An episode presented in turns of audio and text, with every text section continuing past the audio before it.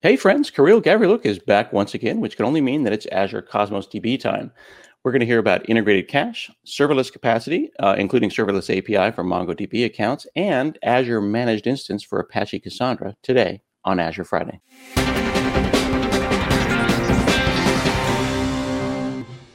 Hey friends, I'm Scott Hanselman and it's Azure Friday. I'm here with Kirill. And when Kirill comes, there's a lot of cool features because we're going to hear about what's new in uh, Azure Cosmos DB. How are you, sir? Oh, really well. Thank you so much for having, having me again. Uh, we just released a ton of stuff around build uh, in Cosmos DB and would love to talk more about it. Mm-hmm. Yeah, there's a ton of new features. Cosmos DB was one of the stars of Build this year. And uh, as we did last time, you brought a parade of friends who are going to show some of these great new features and show live demos.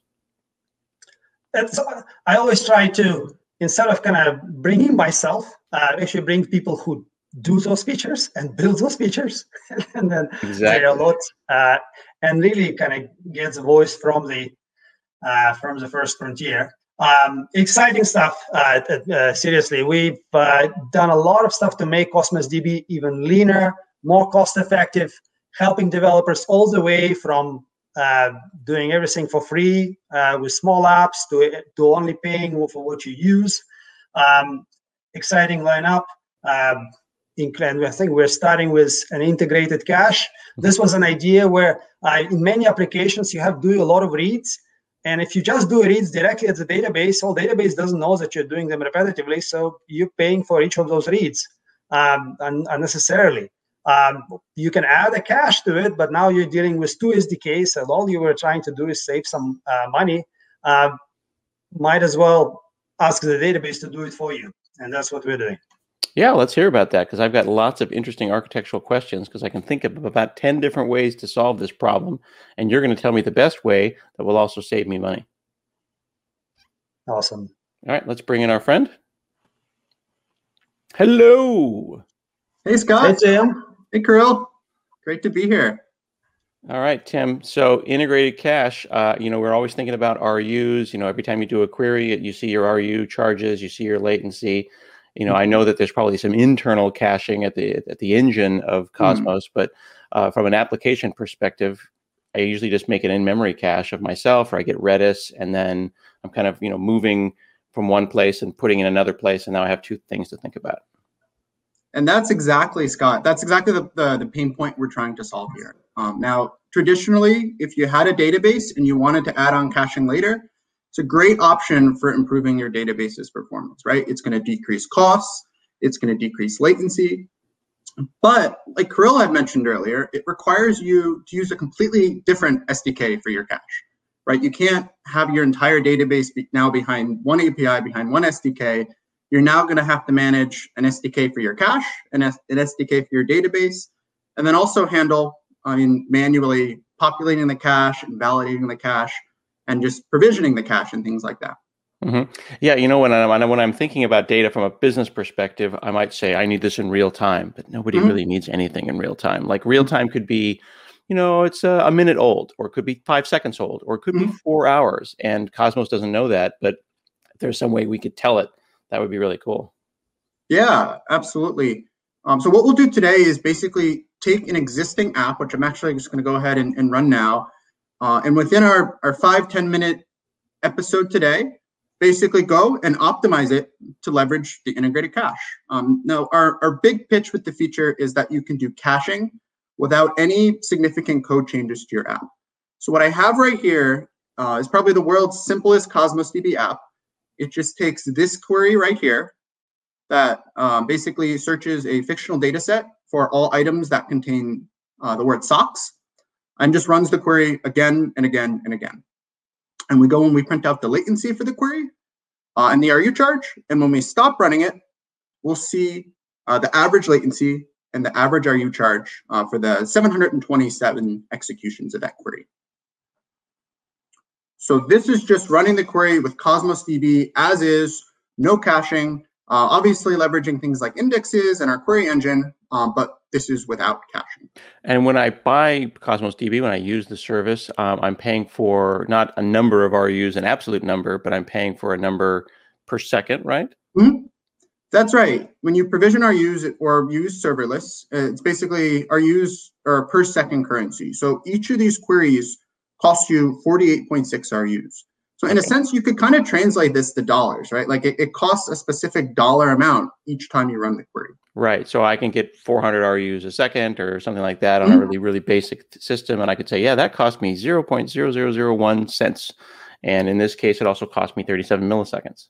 It, it did, right. Um, there's the latency cost. And then, like you mentioned, you can really directly translate that into a monetary cost. Okay, and cool.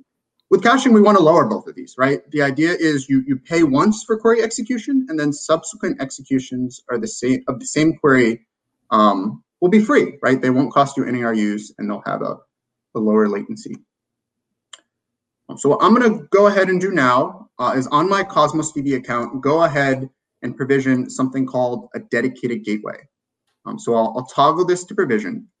And our dedicated gateway is basically something that's built into Cosmos DB. It's server-side compute that's going to both route your requests and cache your data. So the integrated cache is built into the dedicated gateway. You can pick from three different dedicated gateway sizes here. And in general, the dedicated gateway size you pick is going to be mainly influenced by how much data you want to cache. Um, so here we have a, our smallest SKU, the D4 SKU, uh, that has uh, 16 GB of memory. So I'm just going to go ahead and pick that and just pick one instance now since we're just running a simple demo. And I'll go ahead and save that to basically uh, go and provision the dedicated gateway. Typically takes about five to 10 minutes or so to provision a dedicated gateway. Uh, since our, our whole episode today is about five to 10 minutes, I'm actually going to switch over to this Cosmos DB account here, uh, where I went ahead and provisioned a dedicated gateway in advance uh, of our call together. When you go and provision a dedicated gateway, uh, once the provisioning is complete, you're going to get two new connection strings basically for your data that you can use for connecting to Cosmos DB through the dedicated gateway. Um, basically, I'll, I'll, first show, I guess, a, a good diagram of how we're going to modify our app to use these new connection strings. And then after we explore conceptually, we'll actually dive into the code and, and make all the code changes that we need to do to, to leverage caching. So right now, our app uses something called direct mode in Cosmos DB, where it connects directly to our backend partitions. So if we run a query, if we ingest data, uh, basically the app, um, the SDK on your app will go and, and talk to all the partitions route requests, aggregate requests, and things like that. When we go and use our new connection string, we'll be connecting to the dedicated gateway with gateway mode. And on this dedicated gateway, we have the integrated cache. So the idea here is the dedicated gateway both routes your requests and caches data.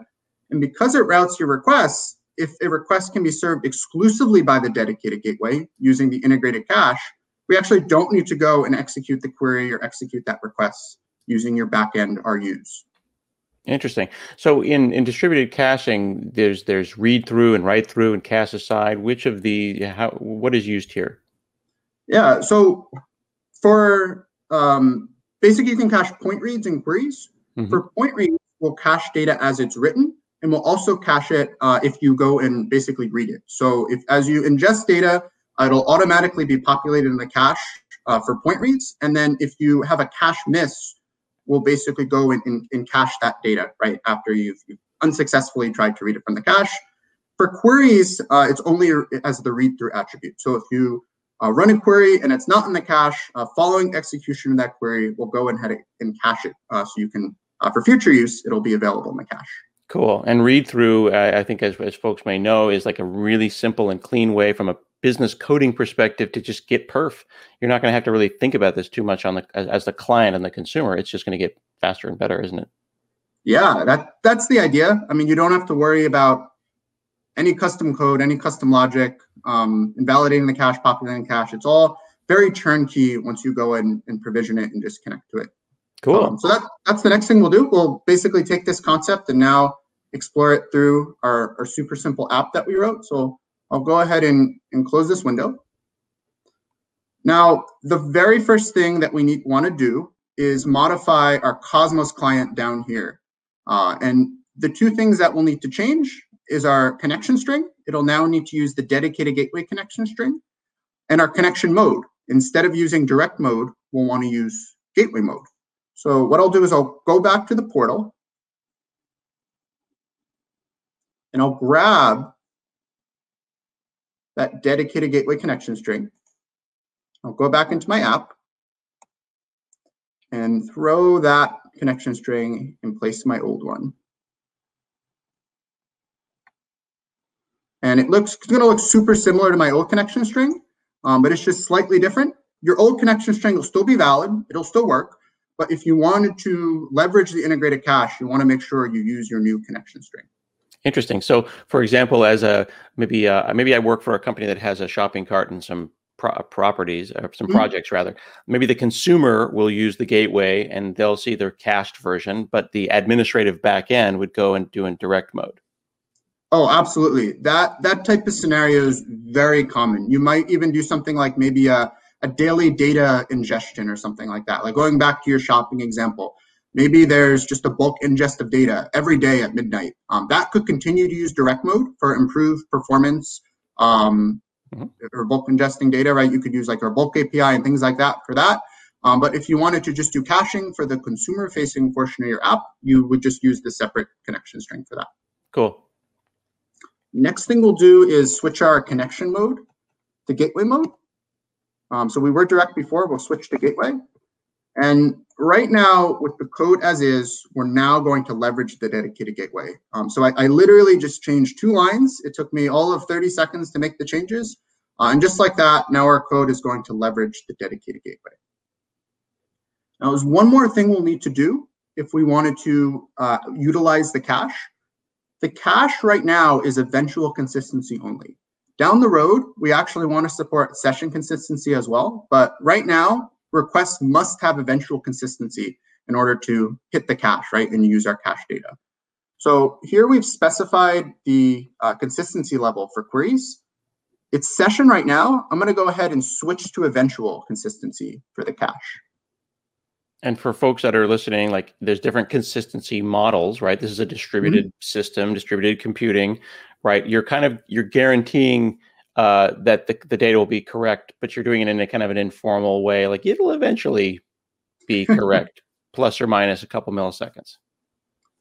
That's exactly right, and it's important to highlight that your app, your your business case, right, and your application should be okay with eventual consistency if you want to leverage caching. If you were, let's say, a bank and you uh, wanted to store people's uh, bank account uh, balances and things like that, like that is obviously not a use case for caching, nothing specific to Cosmos DB, the integrated cache, but scenarios that really re- require strong consistency are not really a great fit for caching.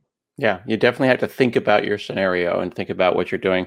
When I used to work in, in products and stuff, we had something that had an inventory value over a hundred. We mm-hmm. wouldn't worry about it. We'd have lots of caching. And then when inventory got down to like 10, 5, 4, 3, 2, 1, then it was like, well, we could get into an oversold oversold condition. So we would literally turn caching off for um, items with really really small uh, amounts in inventory. Just all kinds of ways you can solve whatever problem that you have, but you got to think about it. I'm hearing you say you don't just turn this on and hope for the best. Yeah, absolutely. Uh, consistency is a, is a really important concept to get right. So um, I guess one good thing to bring up, and I'm actually glad you, you brought up um, that I guess previous scenario that that you you'd use caching for. In a lot of cases, it's not really it's not like a boolean thing. Like you you might sometimes be okay with a certain level of eventual consistency, but you'd want to basically cap the maximum staleness of your data. Yeah. And for the integrated cache, we have a setting to do this. It's we won't actually cover it in detail today, but feel free to read our documentation to learn more about this. It's called the max integrated cache staleness. And basically it's configured at the request level uh, and for a request, it's going to be the maximum acceptable staleness, uh, basically, that you, you have for that read. So if you set it to five minutes, we'll guarantee that the data for that uh, query or for that point read, if we use the cache, it's not going to be more than five minutes old. See, that's fantastic. And it's scenarios like that where like I describe a scenario and some of the convoluted solutions that we had for it. And you all have thought about a solution that is now just, you know, a checkbox in Azure or something like that, which is really cool. Yeah. Um, so super simple. Um, so I guess we'll we'll hit the the fun part and go ahead and rerun the app now with caching. So in total, all I did was make three code changes. I mean, it, it took us about five minutes or so to go through and make the changes in our app to leverage the dedicated gateway and start caching. And now when I run the app, I'm getting these queries, I mean, quite literally for free. The latency's gone down. I'm running the same query again and again, but it's not costing me any RUs. So if you had an application that ran the same query many times, and of course, I mean, this one that I have here is a little bit of an extreme case. Like most applications don't just run one query hundreds of times, um, but many do repeat queries sometimes. Um, and if your application does repeat queries and you're okay with eventual consistency, the integrated cache could help you save a ton of money on your, your Cosmos DB costs uh, because it will, will quite literally make queries from the RU perspective free. Fantastic. I dig it. So people can check this out now. Is this in preview or is this available for folks to look at immediately? Yeah, great point. It's in public preview right now. Um, so if you, I mean, want to try it out, it's available for you to do so. Um, right now, it's available for SQL API only, but you can use it on any Cosmos DB account, whether it's a new or existing account. Very cool. And as we saw, it's not going to affect what's already going on with the connection strings that you have. It's going to make a different connection string because it is a gateway. Uh, so that's certainly something that you could try out immediately today after this show and staging, and maybe put that uh, put that on your application. Thanks so much for uh, for sharing that. Absolutely. All right, we'll bring Kirill back. That's pretty cool, man. You know, I like things that save me money and save me time, and you just did both right there. So nicely done, sir that has been pretty much our focus for the last year, as you may have noticed. Um, and uh, I'm really excited about this one. Again, this is not an application cache. It's not like don't use Redis, use this. Um, the cache caches exist there for a reason. This is a database cache to save you cost when you interact with Cosmos DB and your scenario fits a pattern. And majority do. Like if you look at retail, 90% are reads, right? Uh, in retail. And uh, imagine how much money you can you can save by leveraging uh, leveraging integrated caching for those scenarios. Um, lots of stuff. It's also kind of it, it, takes it, it inherits all the capabilities of Cosmos DB, so you you'll get global distribution, uh, a lot of other cool stuff uh, once this goes generally available, and of course it will be available for all APIs over time. Uh, we started with SQL API. For the next feature, we'll start with Mongo. Very cool. And then one of the big things that everyone's been talking about is serverless as it relates to Cosmos. And next, we're going to see uh, Cosmos DB API for Mongo, which you know I'm a big fan of. Uh, but the serverless capacity for that is gone GA. Is that correct? That's right. Uh, serverless is now available in gen- uh, generally available for all APIs. Um, use it in production. Uh, it's fantastic uh, way to only pay for what you use literally uh, and not pay anything if you go for the week uh, go for the weekend. Um, uh, great for uh, sudden burst bursting applications. Um, uh, and uh, let's hear from the people who actually build it. let's hear from Gahl. Hey everyone, thanks for the intro. All right, Gahl. You've got some shoes to fill. Let's show me some cool stuff here. This is great. So serverless capacity is GA. Yeah, so we have you know provision and autoscale, and now we have serverless, which is now GA on all APIs, including the API for MongoDB. And this really came from the customer feedback where some customers wanted to pay only for the RUs that they actually use because some of these applications were just left idle. And why pay for the database when you're actually using it? Yep, I've got a. Uh a scenario where I have a little tiny bit of kind of constant traffic, and then every once in a while I have like my quarterly reports. And in the past, really, really small Cosmos DBs had no problem handling that background process, but then I would burst and it would be like, well, I'm not ready for you. And serverless would, would solve that for me. Yeah, and as a cloud native database, it's very easy for us to actually architect this where it makes sense for users and for us, where when your database is not being used, you don't actually have to pay for it, which is really cool. Yeah. Um, in this example, I wanted to show how we can actually go and create an API for MongoDB serverless database. Okay. So which API best suits your workload? Okay. All those choices. Exactly. This, this highlights the new uh, API forward kind of uh, intro that we have, where you can find out which API is best for your workload, decide on which API you want, and then create an account with that API. So in this right. case, we use the API from MongoDB. Cool. So let me just go to the create button here. You just fill out all of the details that you want. So fill out mine here.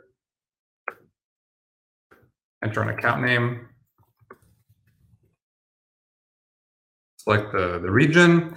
And then the important part here is you have to select serverless, which will apply for your entire database account. We can keep the version 4.0. We, we support three different versions here. And press review and create. Then the create button. And this will take about a couple of minutes to deploy, but we can actually just go into an account that's already ready. We can see here in the new Insights tab, which shows you, you know, a very direct kind of metrics that apply to your API. We can see that this is a very good use case here with, with this app here for serverless because there's, uh, you know, bursts of workload and then a lot of time with empty space where nothing is actually being used in the database itself. So you're actually saving money because you're just paying for the RUs that you're actually using. I like that. Yeah. So just to sum up, for applications that require a database once in a while, for applications that are for development or to test workloads, serverless is a great option for you. Yeah, absolutely. Like like uh, Kirill was saying, you know, if you're gone on the weekend, you don't want to be paying for the weekend. Exactly. So that is uh, GA now, which means that people who have been in preview are going to be switched automatically to GA, and folks that are watching right now and want this feature can sign up immediately today. Yeah. It's the um, where we're going with this is for any any workload that uh, has an average ratio um, peak to average exceeding roughly 10 factor, uh, you want to use serverless.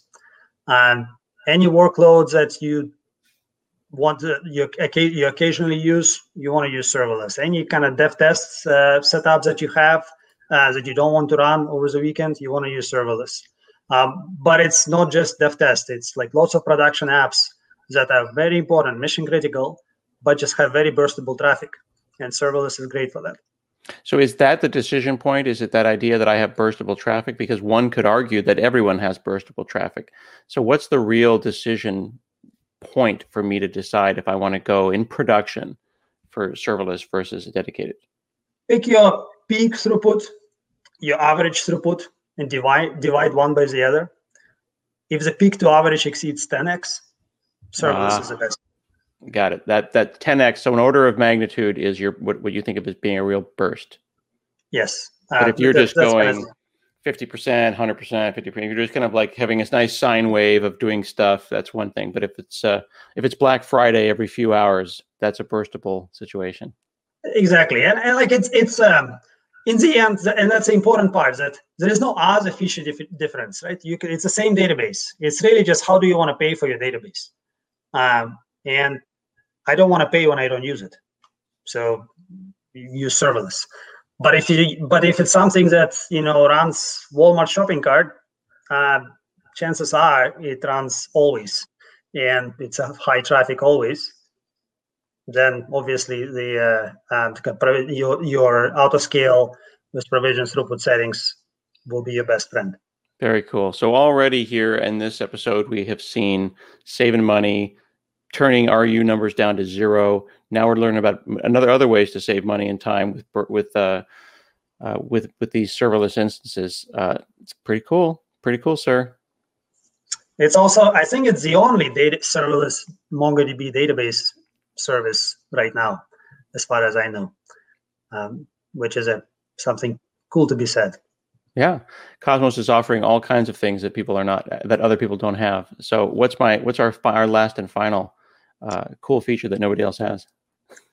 Okay, uh, so the next is uh, we have we've been always uh, looking for popular NoSQL APIs, right? And Apache Cassandra is a very popular NoSQL technology, mm-hmm. and uh, would love to bring Theo um, over to us uh, to talk about managed instance for Apache Cassandra. This is kind of a way to bring help you bring your Cassandra workload as is as gradually as possible to Azure without making any changes to your application without actually even moving necessarily. You just you can extend your existing Cassandra cluster to Azure Cosmos uh, to uh, with uh, managed instance for Apache Cassandra. Theo, take it away. Hello, Hi. sir. Hello. So if, if I were on, uh, if I were running my own open source, you know, pure open source Apache Cassandra today, and I was doing it myself, would I roll it my own? I'd basically make a bunch of VMs and just kind of manage that whole thing myself. It sounds kind of like a hassle. Yeah, it is a hassle, and and uh, what we found is that um, customers uh, who are looking to have that hassle taken away, that they're, they're, kind of steps along the journey that they that they want to be able to take. Uh, so of, of course we think Cassandra API is great, and obviously it's fully managed and everything. Um, but not every customer is ready to make that complete jump to a pure PaaS uh, service. There's certain concepts like request units or the way we do replication and partitioning and so on. Maybe they're just not quite ready to make that jump straight away. And so having another step on the ladder, if you like, uh, is appealing. And this is what we we've uh, we've come up with. So I understand that you know, and, and hopefully folks that have watched the show before and have familiarized themselves with Cosmos DB understand is that there's the wire protocol, there's that API where like I talk Gremlin, I talk Apache, I talk Mongo, and then the backend store is Cosmos DB, and that's that's amazing, and it's basically a translation layer as you move down there, but pure. Uh, running pure open source Apache Cassandra, you know, has some benefits as well. And like you said, it's a step along the path yeah. So this is not dependent on that backend Cosmos DB. It is really Cassandra. Yeah, no, yeah. To be completely clear, it's not dependent in any way at all uh, on Cosmos DB.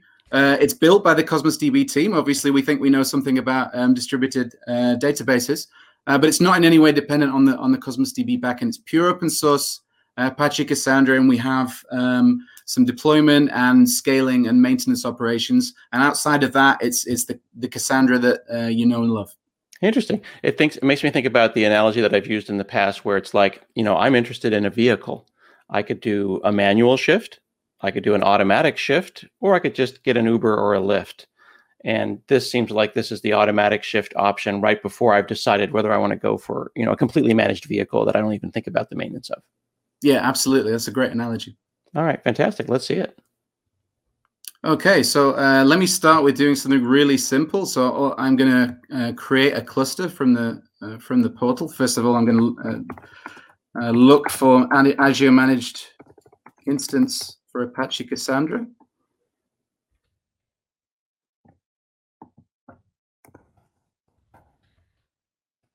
And there we go. And just hit create. all looking very familiar so far. So I'm just going to enter a, a, a cluster name.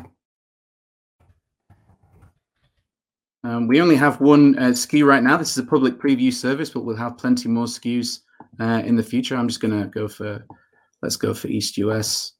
I'm going to put in a password here. That's my default password for the cluster. Uh, I'm just going to go with the default three nodes for now. Mm-hmm. Uh, and then the um, the only other thing I need to do is um, I have to choose a, a, VNet or create a new VNet uh, to deploy that into. So all uh, managed Cassandra clusters are deployed, uh, injected into uh, VNet. So I'm just going to find my um, VNet that I created earlier here. I'm just thinking about how easy this is compared to setting up my own from scratch. Hopefully it's pretty easy. Well, anytime that you've got uh, you know some open source software that uh, that runs on a virtual machine, you start first. You got to think about the virtual machine. You got to think about the networking, uh, and here all of that's. I mean, you didn't think about any of that stuff other than like I picked that subnet, that virtual network, and it's handled. And while I'm talking, it's being deployed. I just find yeah. that amazing.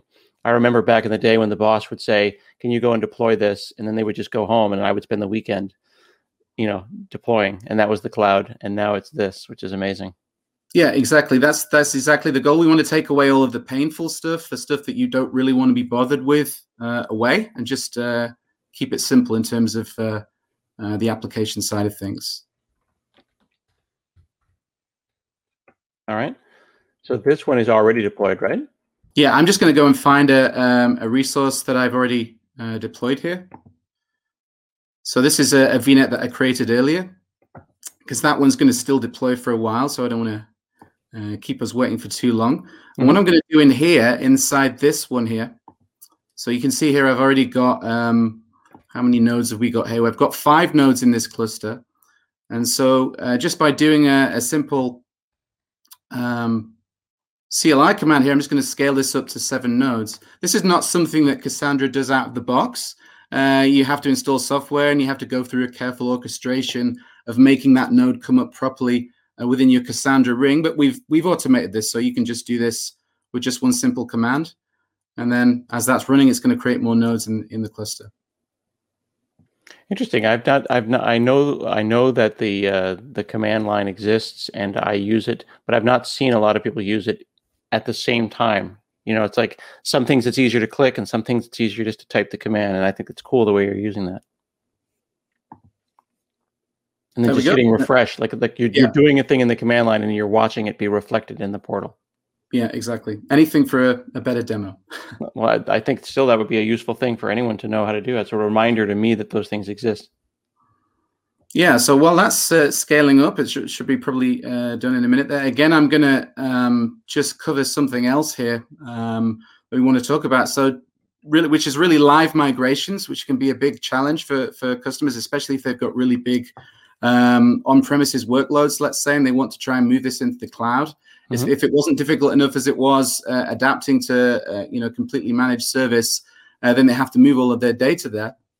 So what we suggest is that where possible, uh, customers should just use Cassandra's native capability uh, to migrate their data. And one of the cool things about uh, managed instance is that it allows you to create a hybrid cluster. So what that means is uh, you set up a cluster, you give it the cluster name that's uh, identical to your existing, let's say, on premises cluster. And as long as you have network connectivity and you install uh, managed instances, uh, certificates, and gossip certificates in your cluster, then you can configure uh, a hybrid cluster, which means effectively um, the data center that you deploy in managed instance is an extension of your existing cluster. And then Cassandra will just do its thing. It's it will replicate data uh, across your cluster and it will be pretty pretty seamless in that sense. So that's a, uh, one of the cool features. But if you're not able to do that, if if um, uh, let's say um, uh, the version of Cassandra that you're running is not um, uh, conducive to that, or maybe it's too old or too far apart from the versions that we support, or maybe uh, for other reasons uh, hybrid clusters aren't allowed. There's this technique that Cassandra um, admins tend to use, uh, which is referred to as uh, using dual writes. Uh, so if you imagine a timeline like this, uh, where you're writing to the old database and you wanted to do a, a, live migration, obviously you'd start by migrating the schema first. You can do that in an offline fashion. At some point, then you would switch to uh, your app writing data to both source and target. And obviously, uh, you want to make sure that the writes to target and um, asynchronous if you want to keep uh, performance in line as, as things are live running, especially if you have a, a, a big uh, migration to do. And then at some point after that, you'll bulk, bulk migrate historic data, and then you'll probably have um, uh, at that point uh, everything should be in sync, and then you'll have a validation process, and then you should be ready to cut over. Um, so what we've developed to make that a bit simple, and this is a completely open source uh, tool that you can download and in, install, uh, is what we call a dual write proxy. Uh, so what you do with this is you install this on all of the nodes in your uh, cluster, uh, and then that's running on a different port. And then you, all you need to do is change your application to point to that port, and the proxy will route all requests to your um, running cluster and then forward uh, all of the writes that happen to your target cluster asynchronously. And you don't need to change anything in your application code to do that. And if you want to, you can even change uh, the, the port that the proxy is running on to be the standard Cassandra port, and then you don't need to make any application changes. Of course, if you did that, you'd have to change the uh, Cassandra port to be something else because it have to run on a, a different port. Interesting. It's just like adding another person to the party line. You know, you're having a conversation between you and I, and then a third person just pops in and they'll just transcribe everything, and we'll make sure we have copies in two places. And uh, I'll go from a two person call to a three person call and then back down to a two person call, swapping out transparently. Yeah, exactly. So it's like a middle layer, and it just should make uh, everything easier on the app side. So what I have here, I'm just uh, um, uh, logged into a VM here. Um, we had a we had the world's uh, simplest uh, Cosmos DB app before. I think this is probably the world's simplest uh, Cassandra app that I have here. All it's doing is just inserting some rows into a table. So I've just got a Cassandra shell. on the left here that's showing my source cluster that I want to migrate from. And I've got another shell open here um, that is connected to my managed instance cluster that I want to migrate to. So if I go back to my app here, let's just run it once. We can look at the, the uh, config stuff here. It's just pretty standard. Uh, I'm running on the standard port. So let me just run this uh, once. And we'll see what happens. it's a pretty simple app and it should have inserted some data. If I go and query this guy here, uh, I should see some data in here. Got hit enter again. I think it was in yep. select mode. Yep. Rookie error. But of course, if I go to my uh, target cluster, uh, there's nothing there. And at this point, if I was taking this uh, kind of approach, which is pretty popular, of doing dual writes, of course, I'd have to be changing my app code. And if that's really complicated and it's in lots of different places, especially if I want to make it asynchronous going to my target, that can be something that would put people off. Um, so let me just zero out the data back in here. Uh, we'll start this again. If I go to back to my app here, all I need to do um, and by the way, I should I should say I've got a, a cluster running here already, um, and I've got the uh, proxy installed on every node on that cluster. It's running on a different port on 29042.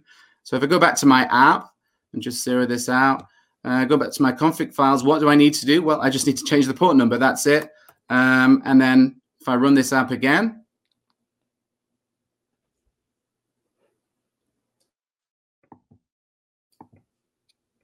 go back to my proxy, I should see some activity here. And there we go. It's making connections to both source and target. It's routing that data, uh, those requests, I should say, uh, to the source, and then it's routing the writes to the target as well. So if I go back here, I should find now I've got data in here. And I've got data, I should have, hopefully, if everything goes well, the data in my target table as well. And that's it. It's really as simple as that. Uh, makes it very easy uh, for taking this type of approach um, if you've got um, uh, you know lots of application code to change, you don't want to um, uh, risk uh, have a, the risks of doing that. Very cool. Write into two places at once. The dual write proxy, a very clever way to do live migrations, and all open source, available on yep. GitHub.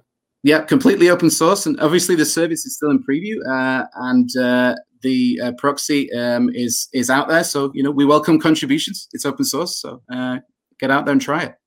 Brilliant stuff. Thank you, Theo. Appreciate that. No problem. All right, Kirill. We had a parade of awesome today. All kinds of things from and by the Cosmos DB team. We saw the integrated cache, saving money. We saw the serverless capacity, now GA for Mongo, which is going to be great, saving time, money, and shutting things down when they don't need to run. And then just now we see the Azure managed instance for Apache Cassandra. Nice place on the path towards maybe using the Cassandra managed API on Cosmos DB. They're all about find meeting developers where they are. If they, Very cool. if they don't want to pay pay money, uh, you don't have to pay money.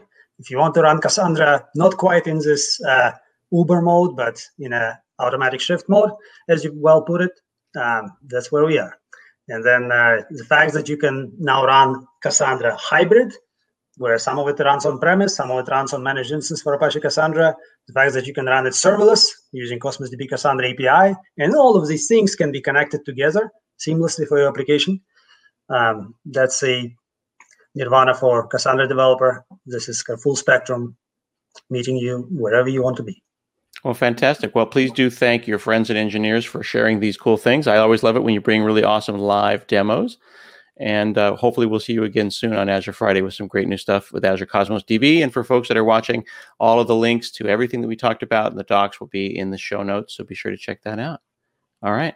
Thank We're having all kinds of fun learning about Azure Cosmos DB and the great services and features today on Azure Friday. Hey, thanks for watching this episode of Azure Friday. Now I need you to like it, comment on it, tell your friends, retweet it.